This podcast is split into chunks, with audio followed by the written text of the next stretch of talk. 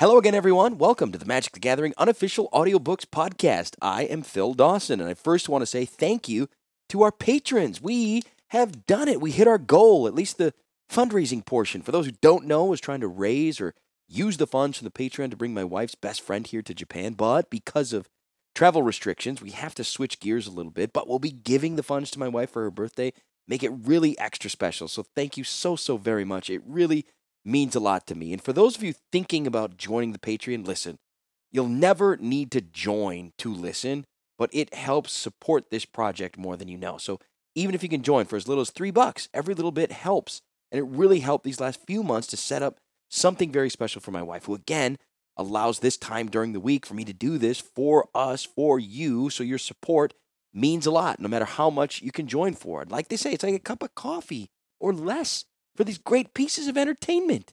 I hope you are enjoying them, and I'd love to hear from you if you are. Phil and Sendai on Twitter or Instagram. And really, we only have two chapters left for this book. So hopefully we grow the support before the next book, and I hear from you, and we just keep rolling along. Also, keep rating us at that five stars on Spotify. If you want to, you can write that over the top review on Apple. Let your friends know about us. Join the Discord. Let's get going. Dominaria United out. Brothers War coming soon. Okay, let's go.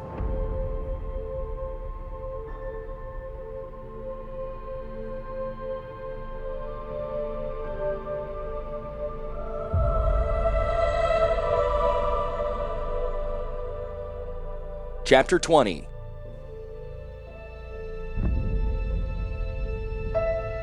Urza flew among echelons of Radiant's Purification Army. He wore a battlesuit, much like the one he had devised for his assault on Phyrexia. The mechanized assault armor bore special protections against fire. He remembered well the conflagration of glistening oil and gore and airborne poison. It was also proof against ballistate bolts. He bore great black battle lance tipped with numerous blades, including a narrow axe and curved spearheads. From earlobes to toes, he was covered in black metal, scale mail, and power conduits. He realized with a certain irony that should he slay Phyrexian sleepers this day, he would seem more the monster and they more the humans. Ahead of Urza, to his left, flew the commander of this echelon, an archangel as faceless and sexless as the others, its name unknown to Urza, but its command unquestioned. It bore a magna sword that could cleave the head from a bull with one swipe. Behind the archangel in a great cone flew a contingent of fifty warrior angels, some armed with whips and nets, others with enchanted torches that flared blue white and were said to turn the skin of Phyrexian newts yellow. The remainder carried swords for summary executions and head bags that would allow the dead to be counted and the skulls to be immolated, preventing grave magic from reviving them. At the rear of the party sailed an airship loaded gunwale to gunwale with white suited holy warriors. These humans stood statue still as the ship surged along. Their eyes stared golden and dead from their heads. Righteousness had been part of these warriors' demeanors when they first arrived in Serra's realm, and ruthlessness had been learned along the way. The flight of angels and avengers sighted their target ahead, a tumbled cluster of pulverized earth. What once had been an archipelago of aerial islands had been shattered into fragments of rock and grass. Remaining planetoids turned listlessly in midair. Some of them spewed uneven spirals of soot from the hovels dug in their side. The jumbles contain the single largest infestation of Phyrexians in the realm. Radiant had explained some days ago over a course of tea. The porcelain settings rattled with each stomp of boots drilling in the palace below. They masquerade as angel folk and human outcasts, and to be sure, there are settlements of each among them. But there are wolves hiding among the dogs. You know them by their yellow green casts and light, their soul torches. Urza lofted one such torch now. Others did the same. As yet, the light from the arcane brands was too distant and dim to pick out any creatures on the rolling boulders and hunks of ground. They would see soon enough. Angels swooped down with lightning speed. The Archangel commander made a series of crisp hand signals. The outer wings of the attack column broke away into sweeping lateral dives. Urza stayed with the leader, its core flight of 20 fighters in the air barge. The other two units, 15 angels each, soared outward to converge on their target like a pair of hammers. The main flight rose, following the Archangel. The field of rolling rubble dropped away beneath, revealing for the first time in its midst a series of larger aerial islands. The central force would land on the largest of these, purify it, and post a contingent there to secure it while proceeding to the second largest. Already, refugee hives of mud and stick were visible below. The colony crouched in a hollow of stone beside a dead forest of gray stumps. The refugees must have been scavenging the ruined forest for firewood. Another hand signal from the Archangel indicated a flat rock bed just below the warren. They would land there. Like screaming falcon engines, the angels stooped from the sky. Their enchanted torches blazed all the brighter in the rushing air. The sight must have been horrifying from below, two score sun-bright lights blazing down like comets, bringing with them a host of warrior angels and a boatload of angry humans. The sight must have seemed an apocalypse. The angels came to ground at a run. They dashed up slope toward the gaping entry to the warrens. Within, faces shone, yellow green and wide eyed. They flashed away into shadow. The angel warriors homed in on those fleeting faces. Their strides lengthened, their blades rose. There came no shout of fury or terror as come from mortal armies on the charge. Only the sizzling torches and the relentless boots announced their coming. Blue white light bleached the gently rolling landscape. Glaring circles spilled into the shabby worn entrance. As the charge closed, a mighty crunch and thud sounded behind. The ground leapt. The barge of holy warriors had breached itself. A clank and boom announced the fall of the troop door. Then came the human roar of fury and fear. Meanwhile, Urza and his Archangel commander had reached the Warren's entrance. They charged within and rounded a corner. A pair of desperate blades swung weakly out toward them. The first caught on the Archangel's massive shoulder plate, the second scraped dully against Urza's armored flank before clattering loose to the floor. The wielders, two young human looking males, staggered back from the assault and flung up hands to ward off the Archangel's torch cudgel. In the blue white glare of the torch, the young men glowed a ghastly shade of green. A spell arced from the angel's gloved hand, pinioning the limbs of both men on spits of lightning. They paused only a moment before bursting outward in a rain of charred flesh. White flashes of life force flared from the falling bodies and were drawn violently into the torches. Without pause, the archangel strode over to the smoldering forms and into the narrow passage beyond. It was a spiraling descent that led into the heart of the aerial island. Urza followed. Behind them, the main body of angel and human warriors entered.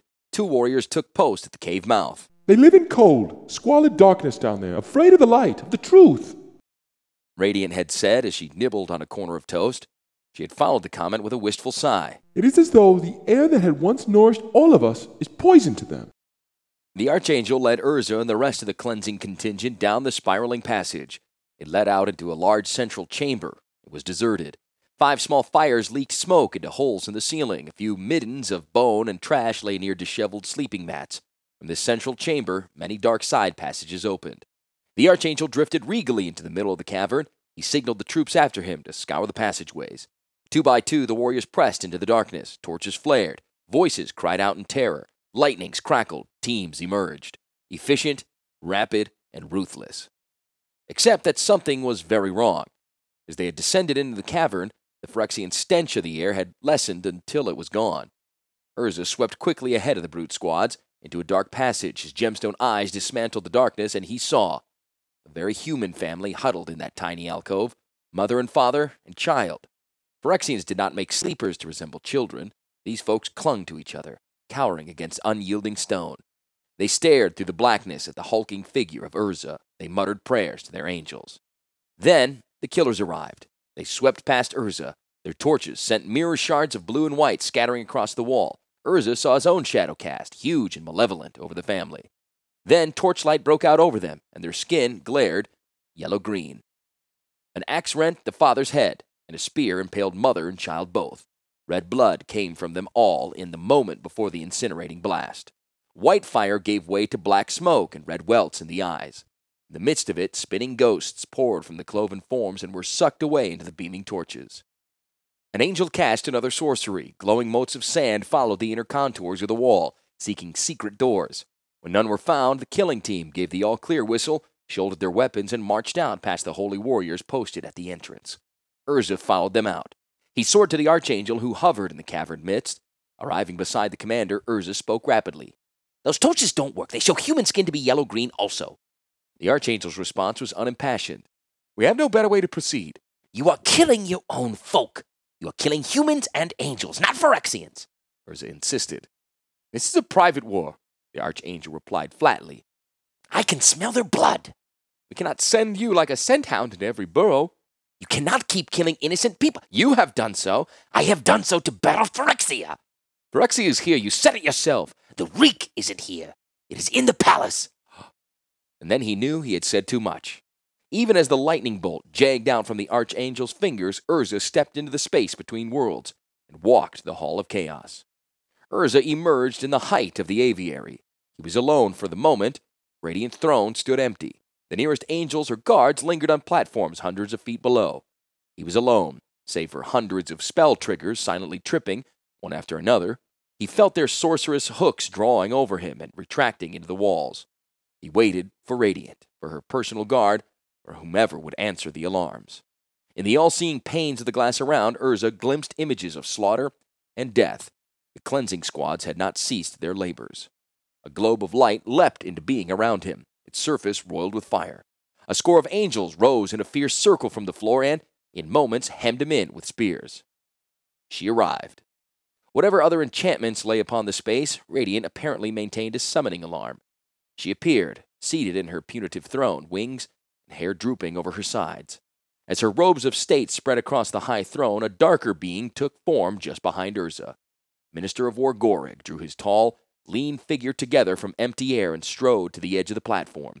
His lemon wedge eyes glared balefully at the planeswalker. To what do we owe this intrusion? Lady Radiant asked from her lofted throne. Forgive my effrontery, Urza said, sketching an elaborate bow. But the situation is urgent. You were to accompany our cleansing army at the Jumbles, she said. You were fully provisioned and briefed. The battle is even now in progress. Why are you here? Your cleansing army is killing humans and angels as well as Phyrexians, Urza said urgently, flung a hand toward the images in the windows. Look! See for yourself! Radiant involuntarily peered toward the scenes and then reeled, her eyes swimming with violent images. Gorig blinked in irritation. There will always be civilian casualties in such operations. There are weeds among the grain. To root out the weeds, a few heads of grain will be lost. But to leave the weeds, they'll all be lost. I sensed no Phyrexians in the main cavern we entered, and yet every living creature within was being slaughtered. They were humans, they were angels, they were not Phyrexians, and yet they died all the same. Gorig's response sounded like a growl in his throat. They were dissidents. They were traitors to the state. They were in league with Phyrexia, were in all respects, but physiology Phyrexian. You don't know their crimes against the state and so can't judge their fates. This war is a private matter. If you wish to be rid of these refugees, these dissidents, corrected Radiant serenely, these dissidents, I will prepare a place for them on Dominaria. Radiant's fair features were tainted with distaste. You would bear them to your world even knowing Phyrexian sleepers hid among them? Yes, Urza said without pause. The response seemed to surprise even him. I would do my best to root out whatever Phyrexians lurked in their midst, but better than the multitude of mortals survive to shield a handful of monsters than that they die to eliminate them. Radiant glanced a question at her war minister. Anger jagged across Gorig's features. How can you possibly make this offer? If even one of the beasts survives, your whole world will be destroyed. I know that very well, Urza replied sternly. And yet I make the offer. Lady Radiant, do you give me leave to rid you of your refugee problem? The woman's face had regained its placid composure. I suppose it would save us casualties and weaponry merely to ship out the dissenters. No, interrupted Gorig. No one leaves. The doors of the realm are closed and will stay closed. No one leaves. A protest formed itself on Urza's lip, but never emerged. In a sudden flash, Urza understood. No one leaves except me. Even as he stepped across the dimensional threshold into that shifting space between worlds, the roar of Gorig followed him out. Return and you'll be slain. You're an enemy of the state, Planeswalker. You are Phyrexian.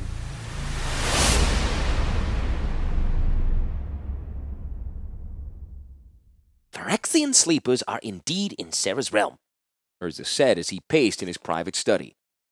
They are transforming it, using it to prepare their invasion of Dominaria, but not as we had thought. Mage Master Barrin sat grimly at the blackwood table. The shadows of the high study gathered about his shoulders. Beyond the window in a distant glade, the nearly completed hull of the airship creaked in its slow final expansions. The sleepers have fomented rebellion in the realm. They have sparked a civil war. They've done it not by stirring up dissidents among the citizens, but by filling the palace with fear. Their leader is War Minister Gorig, who has shut down the discourse and debate that once filled the terraces and gardens of the realm and replaced them with tribunal and terror. Every day he declares more citizens traitors to the state and he evicts them from the palace. They cannot leave the realm, though, and flee to refugee camps on broken islands at the edge of the plain. There they are hunted down as though for sport. All the while the realm shrinks. Barrin was nettled. He ran a hand through his ragged hair. How does any of this advance the Phyrexian invasion? White mana, Urza said. Phyrexia has discovered a way to decant it, draw it off, and convert it into black mana. By slaying the refugees, they are harvesting white mana, drawing it into the sorcerous torches that store the power until it can be taken to Phyrexia. Between raids, Gorig must empty the torches into a soul battery. All the while, Serra's realm is shrinking and Phyrexia's reach is growing. Gorig will allow no one to leave because he is harvesting their souls. A specter crossed Barrin's eyes. Harvesting them? He shook his head, dumbfounded. How much has the realm shrunk? Urza rubbed his jaw in consideration. It has already fallen below its critical mass. Its collapse is inevitable. All that white mana is harvested by Gorig and reaches Phyrexia. We are doomed. Urza finished. Barrin could sit no longer. He bolted to his feet, chair toppling behind him.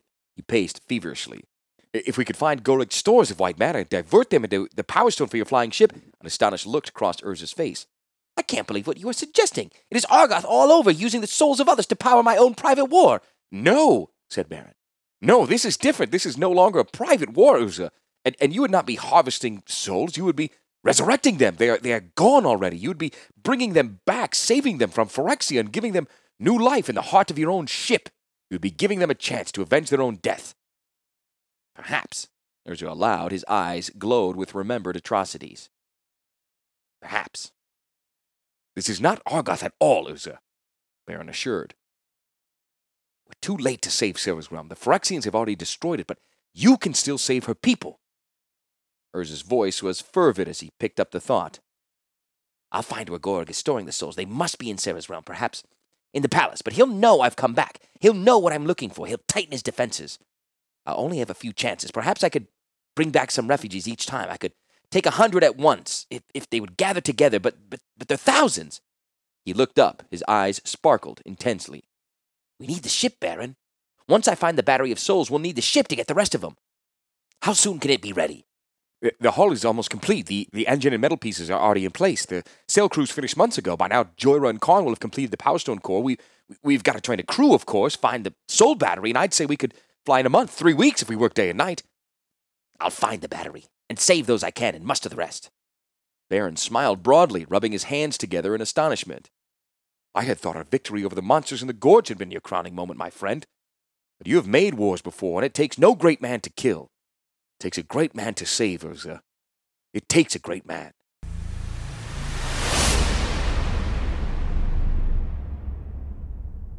The cranes were in place around the upended ship, block and tackle threaded through the great straddling braces of metal. Turd kicked the base of one of the stanchions, scratched his head in vexation, and shouted instructions to his gray skinned comrades. They scurried up about him and stared in puzzlement at the bottom of the metal beam. It sat almost, but not quite, atop the stone it was supposed to rest on. As his co workers looked downward at the spot, Turd took the occasion to fling his arm out, winging them all in the back of the head. More shouts followed, and the workers turned to the set of ropes stabilizing the great piece of machinery. Meanwhile, Diago Dirv and Barrin consulted diagrams spread across the field table. They discussed torque and stress loads. Diago assured the Master Mage that the Metal Cross members could support two flying ships. If any aspect of the arrangement were insufficient, he insisted, it was the network of ropes. With a quirked lip, Barrin likewise assured the Viashino engineer that Tolarian hemp was extraordinarily strong in all of its applications. Nearby stood another table. It was stout and stone. Four runners surrounded it. A watchful scorpion was stationed beneath it, and falcons circled high above it. Atop the table lay a black cloth, beneath which huddled a mass the general size and shape of a man. To one side of the table stood Karn. Though he was utterly still, the focus of his eyes shifted nervously across the crowd of students, lizard men, and goblins clustered beyond the ropes. Jhoira sensed the tension in her friend. Relax, Karn. There are no Phyrexian among us today. The stone is priceless, Karn said. It wouldn't take a Phyrexian to try to steal it. It would take a mammoth, Jhoira pointed out. I'll just feel better when the stone is in the engine. Jhoira shook her head wonderingly and teased. You're constantly complaining about having a purpose in the grand scheme of things, and once you have a purpose, all you can do is worry. Perhaps my effective matrix is flawed, Karn said in impressive deadpan. A shout came down the line of goblin laborers. Ropes that had been slack went suddenly taut. The great hull of the ship creaked as lines tugged it in cross directions. Long and slender, the ship quivered within its dry dock framework. Its bowsprit wavered 300 feet up in the blue sky. With a tremendous groan, the prow tilted down toward the horizon. More shouts came from the goblins, and lines shuddered with the strain. The curved metal stanchions overhead bowed just slightly beneath the tipping burden. Mage Master Barrin sent streamers of blue magic out to wrap themselves around points of stress. Scintillating power sank into the metal, or hemp, adding magical strength. The tapered stern of the airship, once lying against the ground, tilted upward, showing a row of windows and an insignia shaped like a giant seed. The weather seed, Jhoira said, pointing to the spot. Yes. Karn agreed. Tani says the ship is complete but unfinished, Jhoira said. It's still alive, still growing. It's as much a creature as it is a machine. Karn was silent. Jhoira pressed. You're no longer alone, Karn. Urza's designed and built his second living machine. No, Jhoira, you are wrong, Karn said. I'm a thinking, feeling machine, but I am not alive. This ship is Urza's only living machine. It is always growing, integrating new parts into its structure. I am not growing. I am disintegrating. Jhoira sighed heavily. Ah, disintegrating, aren't we all? Masts and spars that had for long months jutted sideways from the upended ship stepped into the sky. With a final shudder and thud, the vessel settled atop the landing spines. Ropes that had eased it downward grew slack. The teams hauling on those lines leaned forward and let them drop to the ground. It was a sigh from workers and artificers and even the ship herself, upright for the first time. The sleek raked craft looked large and muscular against the whispering forests of Tolaria. Crews reverently approached it, staring in awe at its glimmering portholes and its elegant webwork of lines. Then the command started again. Workers set ladders to the side of the vessel and climbed aboard. Ramps were hauled into position to ease loading. Weapon crews swarmed with various beam weapons embedded in the prow and along the length of the gunwales. Master Mage Barrin levitated himself into the air and floated along the curving rail of the craft, surveying it on all levels. Well, Karn, let's get this stone inside. Jhoira said. She pulled back the black cloth, revealing a massive and beautifully shaped stone configured in a long lozenge like the weather seed itself. It caught the sunlight, amplified it, and sent it stabbing outward into a blinding corona. Karn leaned down, gathered the heavy gem against his gleaming chest plates, and hoisted it into the air. The combination of silver and crystal was dazzling. Karn was transfigured, a man made of lightning. He walked reverently toward the ramp that led him into the ship, a cadre of four runners surrounded him. Jhoira fell back, astonished by the bright spectacle. It suddenly occurred to her that Karn and the airship were of one piece.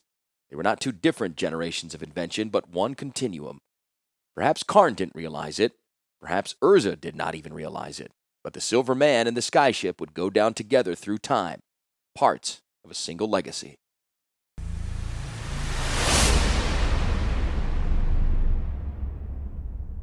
Urza crouched in a dark chamber in Serra's palace. Gorig's forces had located him and were closing in. Their bootsteps rang in the hallway. He still had not found the soul battery. He had not even discovered where Gorig kept charged soul torches. Time grew short. With sudden violence, soldiers' boots pounded against the barred door.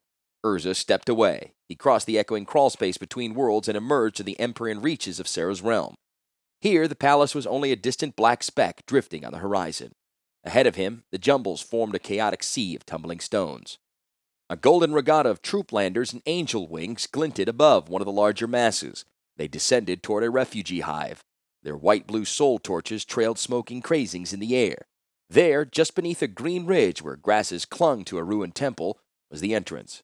With a mere thought, Urza disappeared from the spot where he hovered. He stepped in a flashing moment into the mouth of the hive. A handful of young guards started at his appearance and pivoted to hurl their crude spears. One man fell in a tangle of grimy clothes. Four others managed to send their spears Urza's way. The planeswalker swept his hand in an arc before him, and the spears cracked from a sudden invisible barrier. They rattled to the cave floor. Save them for the cleansing army, Urza advised. Like it or not, I am your ally against them. I'm going within to take with me any who wish to escape to a new place. He retreated quickly down the passage while the sentinels stared, stunned, after him. One of them, a young angel warrior, rose on her wings and followed. Urza sped away from her. She shouted in his wake, Who are you? I am Urza, the planeswalker.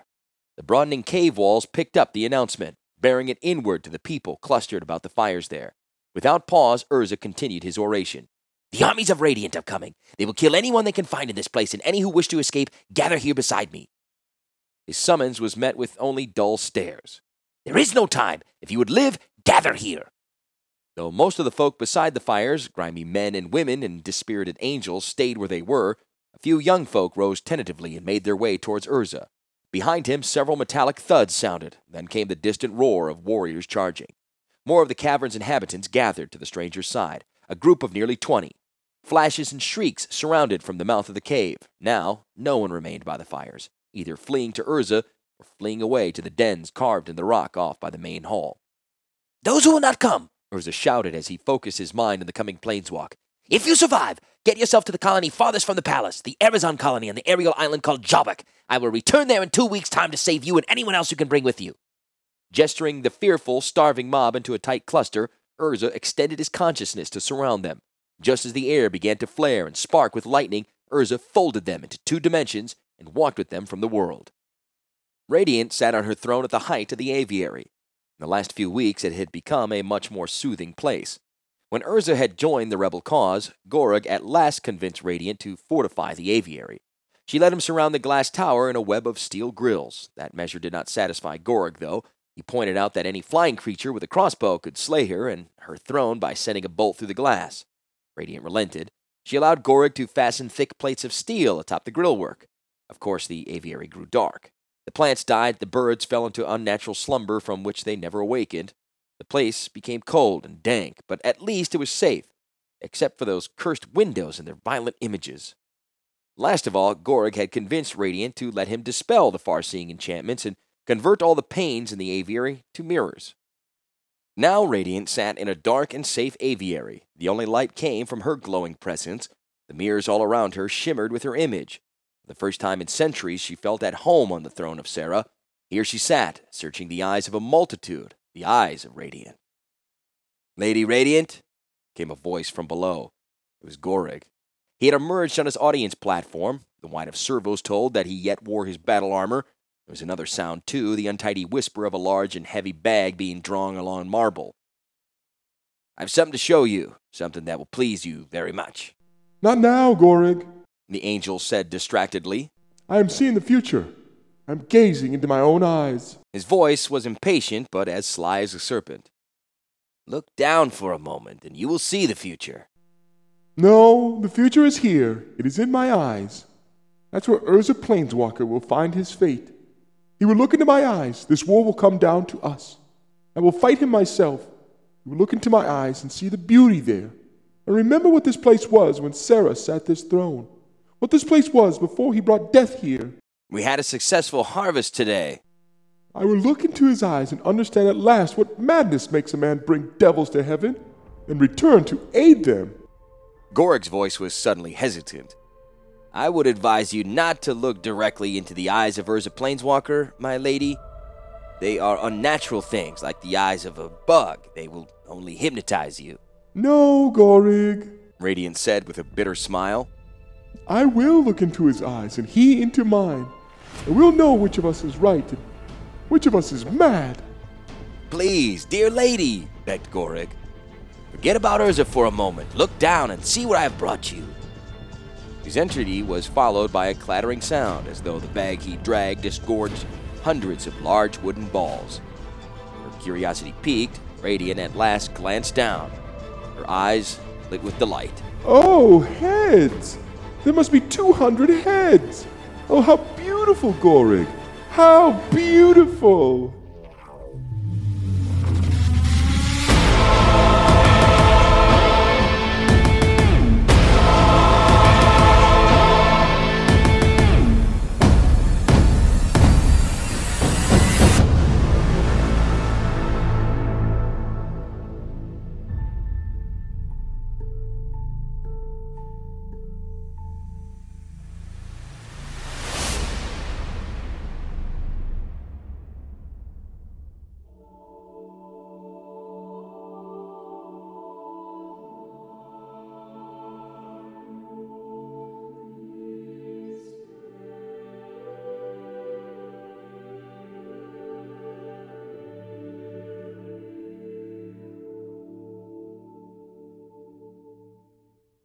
In the last three weeks, Urza has gotten 423 refugees out of Serra's realm. He estimates that at least that number have been slaughtered by Radiant's cleansing army. He also believes each of his intrusions into the embattled plane only accelerates Radiant's genocidal war. All of the large concentrations of refugees have been harvested aside from the Arizon colony on Jabak. It holds thousands. For them, there is only one hope the airship. Once it is fully operational, it should be able to hold most of the remaining seven rebels. The trouble is, the vessel will be fully operational only when we find the soul battery. Urza still hasn't located it. He has searched Gorig's private chamber. He has penetrated the deepest vaults in the palace. He's fought his way in and out of the best defended sections of the realm. Still nothing. On one of his journeys, Urza was forced into a showdown with an angel contingent. After the smoke had cleared and the bodies had fallen to dust, he recovered 12 mana charged soul torches. A week's study, night and day, revealed the trick to them. They held enough white mana to provisionally charge the ship's power stone. We estimate the vessel will be able to fly, plane shift once, fire a few bolts from the deck mounted energy points, and maneuver to the refugee encampment. The 12 emptied torches are now mounted along the lines of the hull, power conduits running from them to the core of the ship. A hopes they will draw enough white matter from the air of Serra's realm to recharge the stone for another plane shift when the refugees are aboard. The power will not last, of course. We need the soul battery to permanently charge the stone, but Urza is less concerned about completing his airship than he is about rescuing refugees. He acts as though these folks are modern day ambassadors representing the bygone thousands killed in his wars. Perhaps they are. Perhaps in saving them, He's saving himself. Barrin, Mage Master of Tolaria.